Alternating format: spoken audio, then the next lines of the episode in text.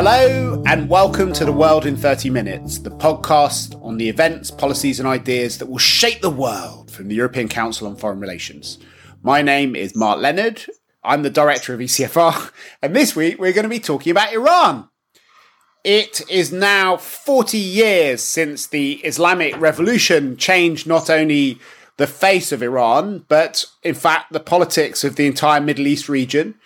And it's a revolution that has had huge implications for the uh, Islamic Republic's relationships with all of its neighbors and the other great powers, and um, in many ways has set the uh, the, the the tone for um, quite unusual developments in Iran compared to the rest of the region.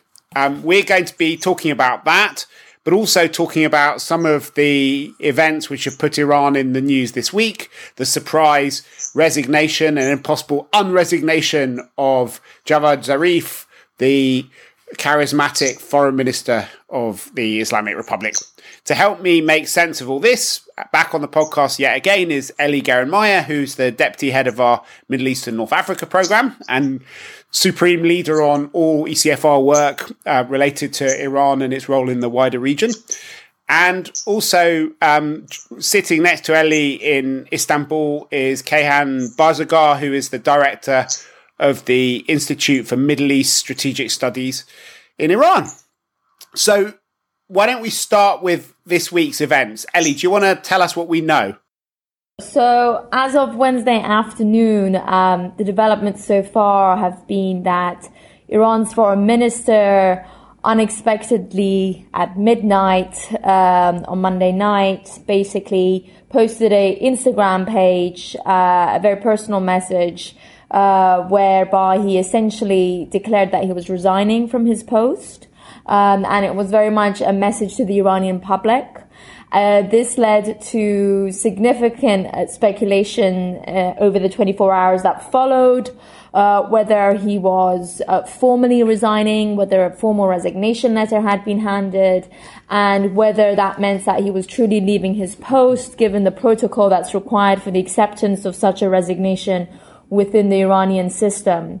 And so what's transpired um, as of Wednesday um, is that the foreign minister has been seen greeting uh, the Armenian prime minister who was visiting Tehran on an official visit.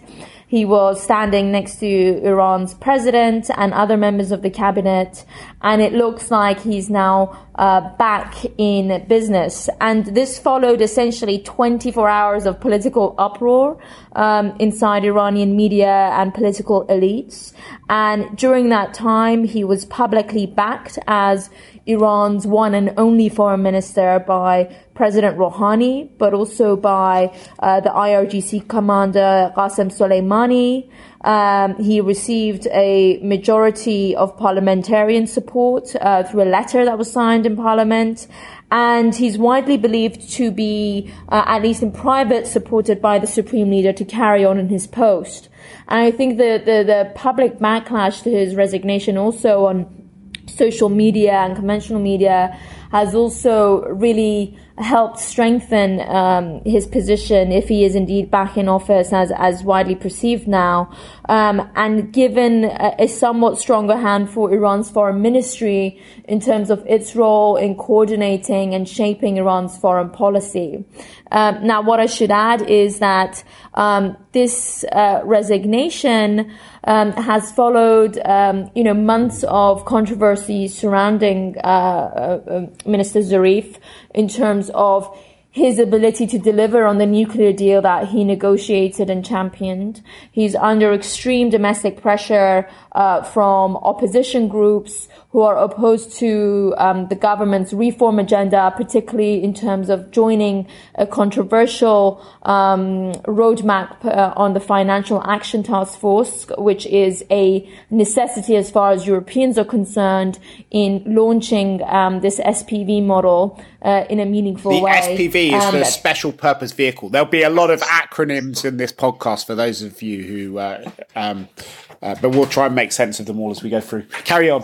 And the special purpose vehicle, and he's also um, uh, faced a lot of external pressure in terms of negotiations um, with uh, not just the Europeans but also the Chinese and the Russians about delivering their side of the bargain on the nuclear deal, whereby Iran and I think Minister Zarif feels that the the, the world's powers are not um, able to compensate for the U.S. withdrawal on the deal, and so he has to prove his case at home in very difficult circumstances.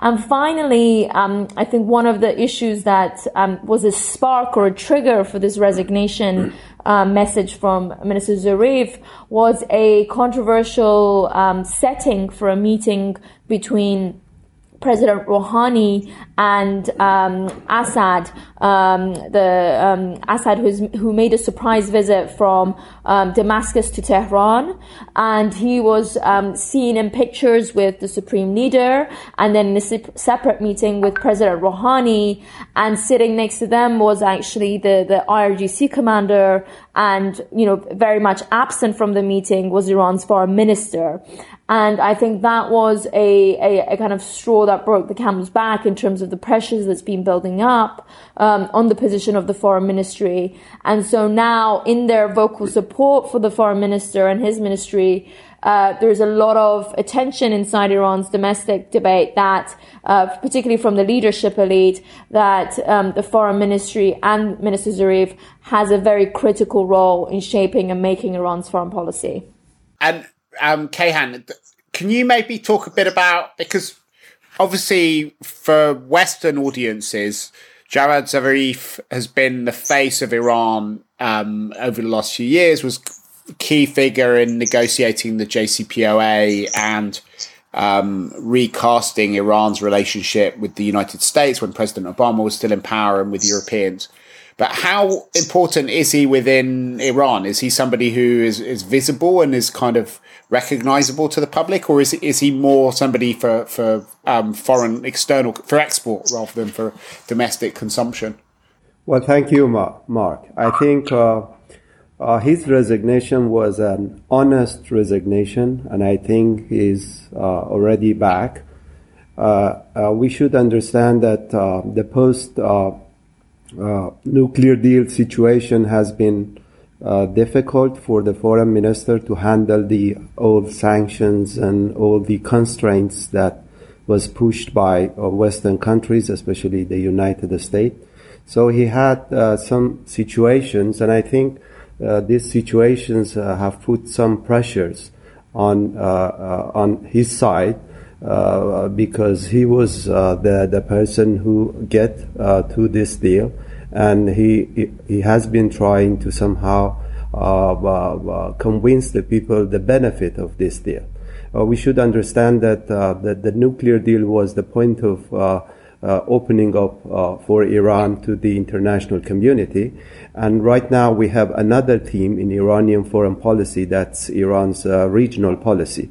And I think uh, this has some legitimacy in Iranian domestic politics that uh, somehow connects to the, the, the to, uh, to somehow uh, being against the Trump's policy to somehow contain Iran in uh, the regional affairs and trying to limit Iran's missiles activity, which is basically uh, relates to Iran's deterrent uh, uh, power. Therefore, we have a new theme in the foreign policy, and this new theme ha- has its own complexity. And I think uh, this complexity is connecting to Iran's domestic politics as well. So uh, we should understand that uh, this is a hard situation also for Iran.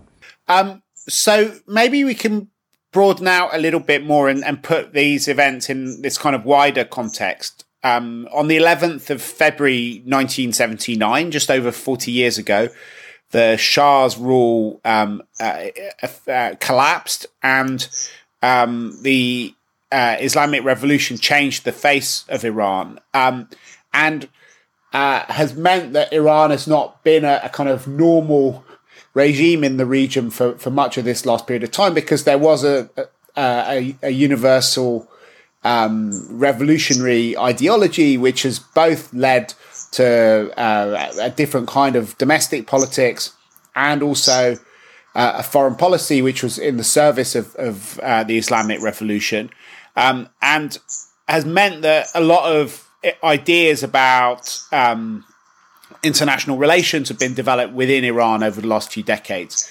Um, but also, uh, I think, has created a certain kind of revolutionary elite um, and also um, had quite big implications for how the population respond to, to revolution in in in uh, in the region. It's very striking talking to young Iranians how unrevolutionary they seem.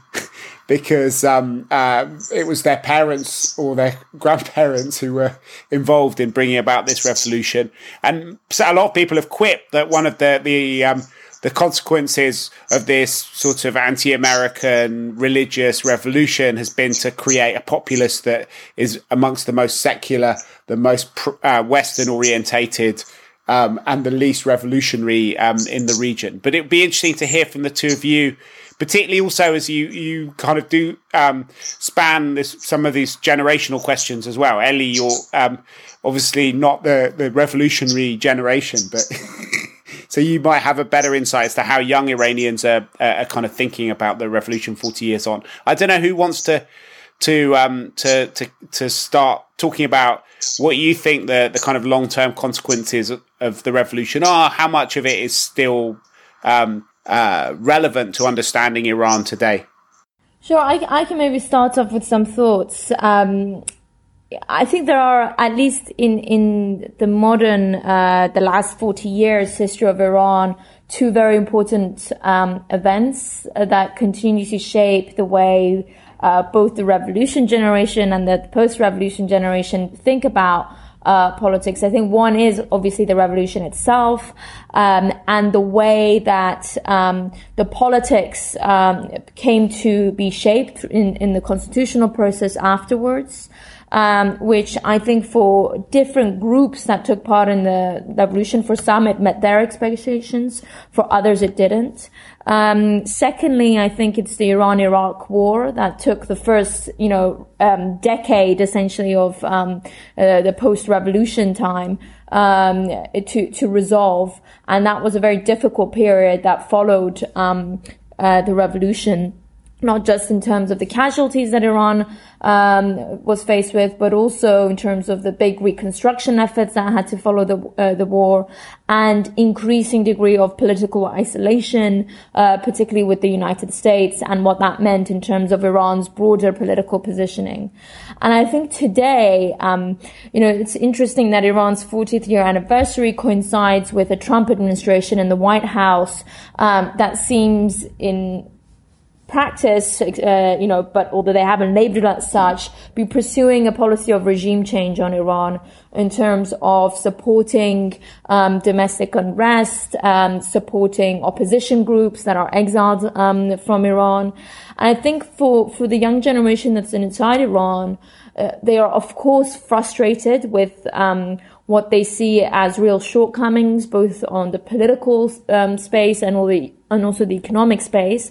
And they've, there's been different sorts of protests regarding the situation for really the last 40 years. Um, but I think particularly the younger generation, um, look at the example of, of their parents' re- uh, revolution, um, and see the, the kind of unmet expectations of that process. Secondly, they look around themselves in the region, whether that's bordering Afghanistan and Iraq or Syria or Lebanon, and they see repeated um, failed attempts at nation building, democratization, and also the, the, the, failure of the Arab Spring in terms of bringing about any significant change in those countries, I think has left um, many, particularly within the middle class, educated middle class, quite cautious of pursuing this kind of path again, um, given that there's been such um, little evidence to show that it can succeed in terms of really changing their quality of life and, and, and, and the political circumstances that they find themselves in. And third and finally, I would say that the position of the Trump administration has also made um, a lot of Iranians cautious that despite their um, disgruntlement and opposition to the ruling elite in Iran um, that they don't want to risk creating a situation in which, for example, a exiled group such as the MEK, which let's not forget have very good links to uh, folks inside the U.S. administration, like the National Security Advisor John Bolton or President Trump's personal lawyer Giuliani, who was just meeting with the MEK in uh, in Warsaw a few weeks ago, they see the, these kind of relationships and the messaging that's coming out from the White House, and they certainly don't want to go down a road where um, the current um, system is replaced by um, something of the likes of the MEK, which is something that's widely rejected inside the country. Right. Okay. So, Kayhan, you know, can you say a bit about how you see the the sort of long term um, consequences of the revolution in terms of how Iranians think about themselves. I mean, one of the interesting things to an external visitor to Iran, looking around in Tehran or places like that, is to notice how few people actually were even born at the time of the, the revolution. I think, you know, the, the large majority of the population has been born since um, 1979 and uh, a lot of the people who were born were very very young then. So the the number of I think they're only um, five or six percent of the population that's over sixty five years old. So you know the the vast majority of people in in Iran have been socialized since the revolution. Um, how do they look at the revolution? What are the kind of big ideas which came out of it, which are still central for for Iran and particularly its foreign policy? Yeah, thank you. Uh, uh, we know that every revolution has two aspects. One is exporting itself, and the second is preserving itself. And I think uh, the day of exporting the revolution is somehow over, and I think uh, the Iranian system is trying to adjust itself with the new situation. It is a fact that every system uh, deconstruct itself when uh, a, uh, a government changes, and I think uh, right now, what is significant about Iran's uh, revolution is to keeping the state of Iran uh, uh powerful in its borders and trying to uh, have a solid regional policy. And I think this is very significant in terms of uh, dealing with this chaotic regional situation. And we know that the, the, supreme leader of Iran just a couple of days ago uh, announced uh, a new statement that the revolution is going to a second wave, second step, which is more uh, uh, focusing on the developmental approach of the revolution. Of course, uh, we, we had some constraints that Eli mentioned very well, that this happened during the, uh, the, the, past 40 years. But now we are, we are entering a new phase. A new phase, in, in my belief, that is uh, putting Iran towards more inward looking, trying to count on itself, and trying to uh, somehow uh, enhance the sources of Iran's national power. And I think this is uh, this is important because there are a lot of expectations from the Iranian people from the revolution, and uh, if Iran could go to this track of you know revolution, that is the developmental approach, Therefore, we see that uh, we see a new uh, development in uh, in Iranian uh, outlook towards the world.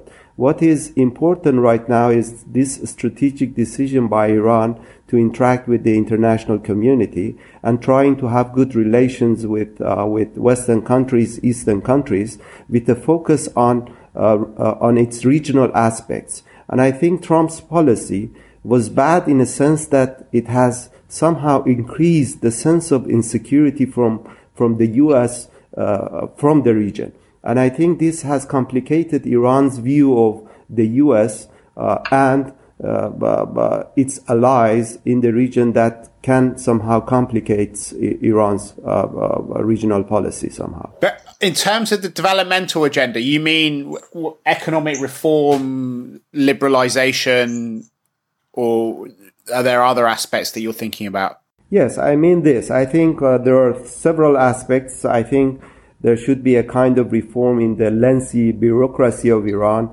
some economic, to handle some economic uh, mismanagement. Uh, aging ruling elites, we have a great deal of, uh, you know, uh, successing the younger generation to come to power uh, in the shape of the government. So these are the things that are going on inside Iran. And I think the Iranians are realizing that they need to count on uh, themselves and try to somehow create new definition of values and interest and looking to the world. I would also maybe just add to that one of the key um, foundations for the revolution was addressing this issue of social inequality. And I think one thing that has happened over the last decades in Iran, which is not unique to Iran, and we've seen it in many countries, is this um, growth in social inequality and the gap, the wealth gap uh, between you know the one percent, um, the middle class being incredibly squeezed, and then a, a growing working class. Um, and the protests that we saw in Iran um, at the end, tail end of 2017 and beginning of 2018, I think was coming majority from that working class group um, who who did traditionally um, form the, the, the foundations and the basis for the revolution. And I think that was a, a wake up call um, for the, the ruling system that they need to do more to to at least help alleviate the economic frustrations of that class um, inside Iran. That's not a it's not a minority. It's actually probably a growing group um, across the board. And how, to what extent is that exacerbated by the fact that you have this sort of bifurcated politics and bifurcated economy with um, both the kind of state and then also religious elites that are not just important political actors and have their kind of parallel structures for everything, but are also uh, important economic actors as well. Look, this this is clearly a problem in terms of um, it, it, might not just be a separation between the uh, the clerical establishment and the government, that's the elected branch, but also the way that um, other groups such as um, the IRGC in Iran operate in the in the economic sphere, and that was one of the areas that actually in his first term Rouhani did very openly try to tackle. And I think that one of the things that has made that process so difficult has actually been the reimposition of US sanctions that have completely sidetracked that project um, towards basically a survival crisis management mode in the country. And if we look back at the, the period where there was the, the, the strongest economic sanctions in Iran, uh, both at UN, US, and EU level, um, in the run up to the 2013 start of the negotiations over the nuclear issue. Um, that was a period of time where there was an incredible amount of, um, you know, shadow economy emerging in Iran. Uh, corruption uh, became very rampant, and part of the problem there was the sanctions economy that was created, and the fact that there needed to be you know, black market routes to evade US sanctions, which created a lot of wealth and power in the hands of the very few. Now, there was a project underway after the nuclear deal to try and really address this, but unfortunately, I think with the US withdrawal and the reimposition of sanctions, that project will be delayed for some time. Kayhan, you were talking a lot about the region. I mean, about these two pillars. So both the sort of ec- the second wave of the revolution in terms of the economic reform and delivering on on this promise of social justice internally, but also the regional politics. How much of the regional agenda which Iran has now is driven by kind of revolution and revolutionary consciousness, and how much of it is um, just a sort of classic realist agenda trying to create a forward line of defense in a region that's um, that's quite unstable. I think Iran, like every state in the region, has its own geopolitical interests. Some analysis, perhaps in the Western or uh, regional countries, believe that Iran's uh, track of policy is expansionist. But I believe that uh, this is not the way it is looked at inside Iran. What uh, what is being called expansion is we call regional tackling the regional problem.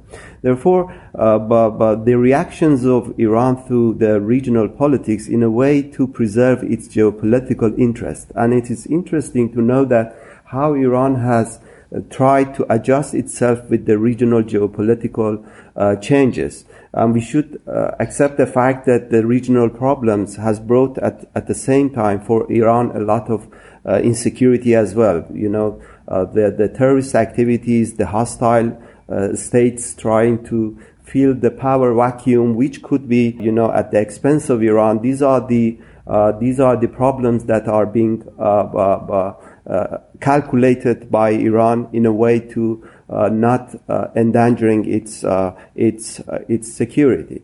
I think uh, Iran is thinking thinking that every power vacuum in the region will be at the expense of Iran. Therefore, Iran should be proactive in a normal way, trying to somehow establish friendly states and trying to have good relations with the, friendly political forces inside the region so that it can tackle the threats that from Iran's perspective are urgent. And how's that going beyond thinking about the relationship with, with Syria and with Russia? Um, this idea of, of finding friendly states, um, Qatar. Uh, I mean, what what are the what are the friendly states that have been uh, turned?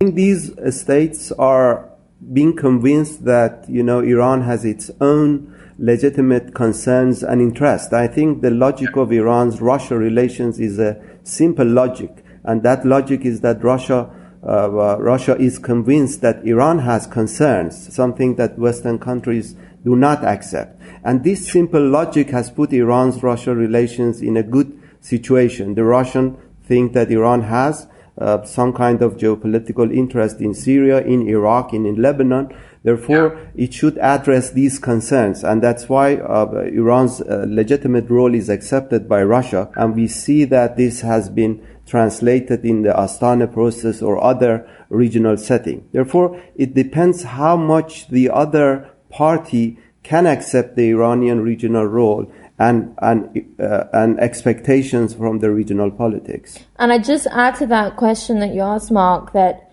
you know beyond Russia and Syria, um, obviously Iran has very um, good relations with its big neighbor Iraq.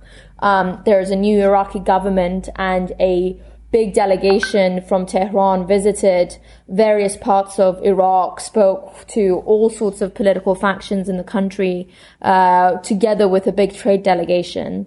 And actually, Iraq is one of the countries in this um, sanctions environment that Iran finds itself that could actually play a helpful role for Iran. Another country, again, in the region that Iran has tried to mend ties with and, and create better political relations with is Turkey. And of course, they had an upset in their relationship uh, because of the differences over Syria. But now they find themselves as, you know, uh, two of three main players in, in Syria, and they, they're sitting at the table through the Astana process and negotiating the political terms to, to end the conflict. And again, Turkey plays a very significant role in Iran's future trade outlook um, in the region. So one other thing which we should maybe talk about is something which you both mentioned in different ways is the relationship with the US. I mean, in many ways, the US was one of the, the founding nations of the Iranian revolutionary um, spirit and one of the founding myths of uh, of the republic um, was about recasting the relationship with the US, the siege of the, the US embassy, and the great Satan obviously played a huge role in legitimating um, Iran internally and in, in, working out Iran's role in the region.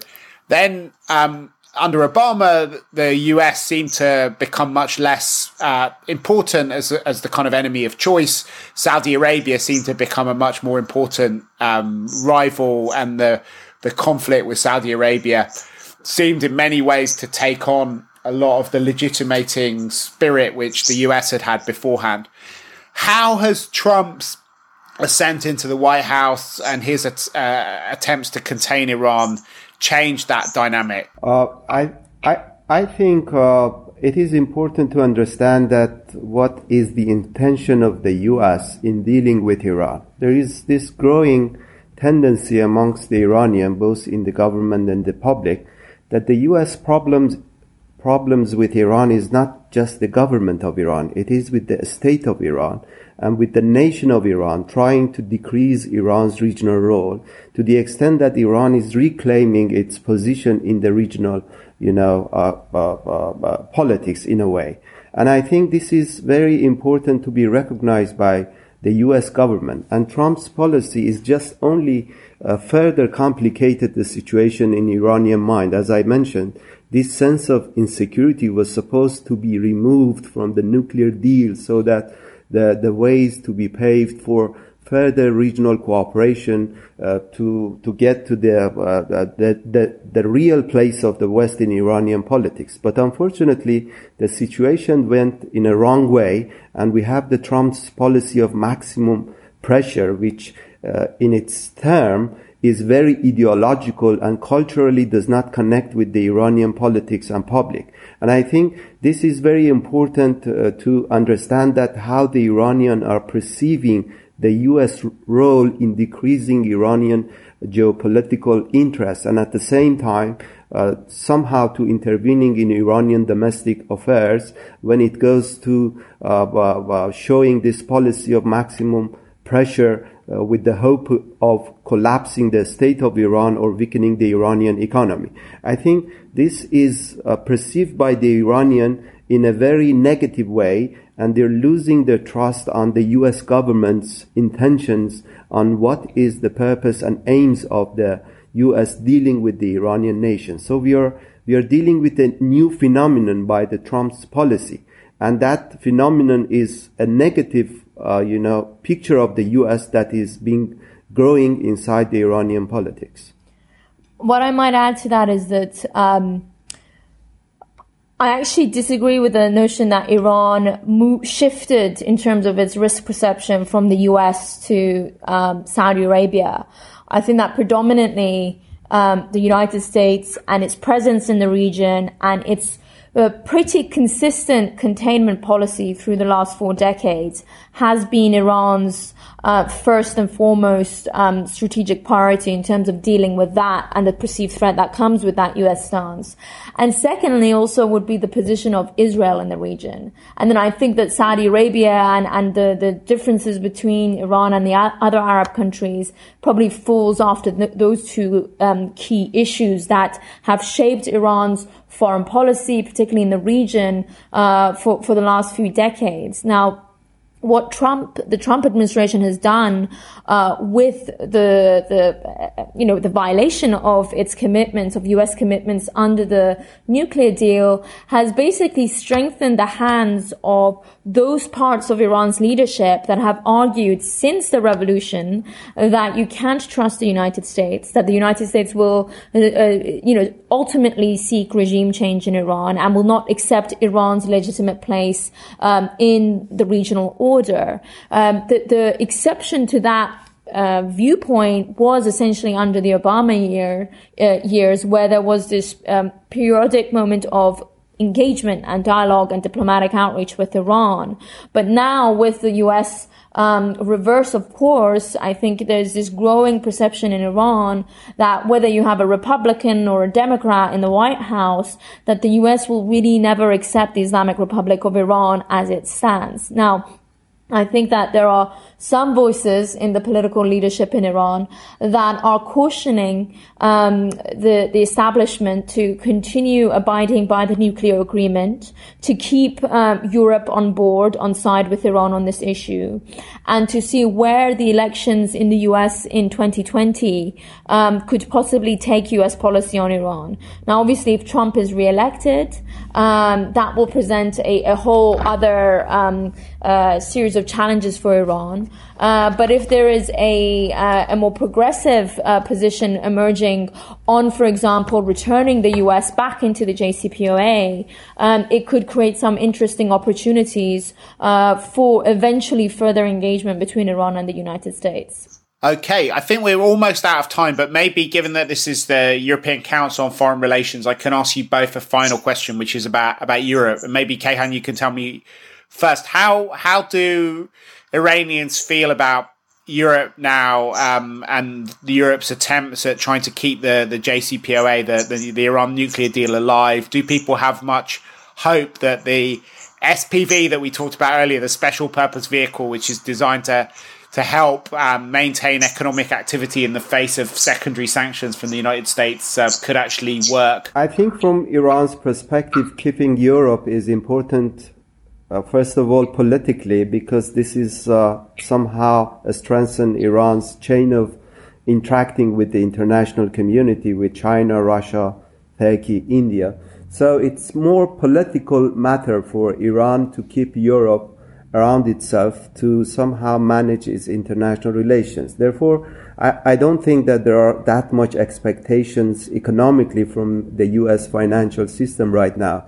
And to be honest, I think Iran is counting on itself. And it is sometime that Iran is uh, focusing on a regional connectivity to manage its economy on a national production and at the same time integrating its economy with the regional and neighborhood countries with Iraq, Syria, Turkey, India, or Russia, and to some extent, I think China is also important. Uh, therefore, uh, uh, Europe's moment inside Iran is there, and it is for political terms. It is not that uh, you know that uh, traditional way of uh, you know economic exchanges with Europe is the priority of Iran. I think there is a course of change in Iranian understanding of economic uh, approach, and that uh, understanding is based on the value and potentials of regionalism in Iranian understanding. Therefore, we should we should expect more uh, regional connectivity and trying to uh, strengthen relations with uh, neighborhood countries and at the same time keeping good relations with Europe. Because the logic of uh, relations, increased relations with Europe is strong inside Iran, especially with the fact that Europe is trying to keep uh, the nuclear deal and at the same time supports Iranian uh, international interactions, uh, you know, efforts. So I think that's um, uh, come take up uh, take us almost to the end of our time. I know Ellie's got to run off to the airport quite soon to to leave Istanbul. Um, so maybe we can just do one more thing before you both uh, go, which is to uh, talk about our bookshelf segment and, and what we're reading at the moment, or maybe in this context, what would be worth reading to understand Iran more deeply. So, um, Ellie, do you want to go first? I'll, I'll tell you two. One, um, the book that I have just finished reading is, um, uh, you know, the very popular Michelle Obama book on becoming, which I found a very good read over January. Um, and then a, a, a book, uh, two books that I would, um, recommend on, um, Iran. Um, one is a uh, a novel called Reading, Reading Lolita from Tehran, which is just it gives you a good sense of um, the the discussions in Iranian families post revolution, etc. Um, and another one uh, which uh, is a very comprehensive um, overview of Iran post revolution and um, the intricacy of, of the politics. And that's a book called Let the Swords Encircle Me um, that takes you up from the revolution to um, 2009 um, Green Movement um, inside Iran. Great. What about you, Kayhan? honest, I ha- I didn't have the time to read books. I, I, I read articles and, and see movies. But I have seen good movies about uh, the regions, for instance, the insult from Lebanon, good movies about Iran, good movies about, you know, Afghanistan and other things. But uh, do you want to mention one or two movies which people could watch? And one, it was Insult, which is about Lebanese politics. This was very interesting. And I saw another movie about uh, the story about Bosnia Herzegovina's war it was called, I think, um, uh, Man's uh, No Line, something that is uh, mentioning about the story of the Bosnian War, which was very interesting. Great. And while we're on the subject of movies, I'd like to, to recommend one which uh, Ellie, in fact, uh, recommended to me a long time ago, which is one of my favorite Iranian movies, which is um, fittingly enough called About Ellie. And actually, his other film, A Separation, uh, which won the Oscar, uh, does also give you a very good insight into contemporary life inside Iran. Indeed. So that brings this fascinating discussion to an end. If you've enjoyed listening to the podcast, please do let your friends and family and colleagues and acquaintances know about it by tweeting about it, writing about it on your Facebook page or ours, but above all, by rushing to your uh, platform which you use to download this from, um, iTunes or Spotify or whatever it is you're listening to us on and give us a rating and a review because that will help other people discover the podcast. We'll put links up to all the publications we mentioned on our website at www.ecfr.eu slash podcasts. But for now, from Ellie Geranmayeh, Kayhan Barzegar, and myself, Mark Leonard, it's goodbye. The researcher of ECFR's podcast is Jonathan Hackenbroich, and our editor is Katarina Botel Atinaro.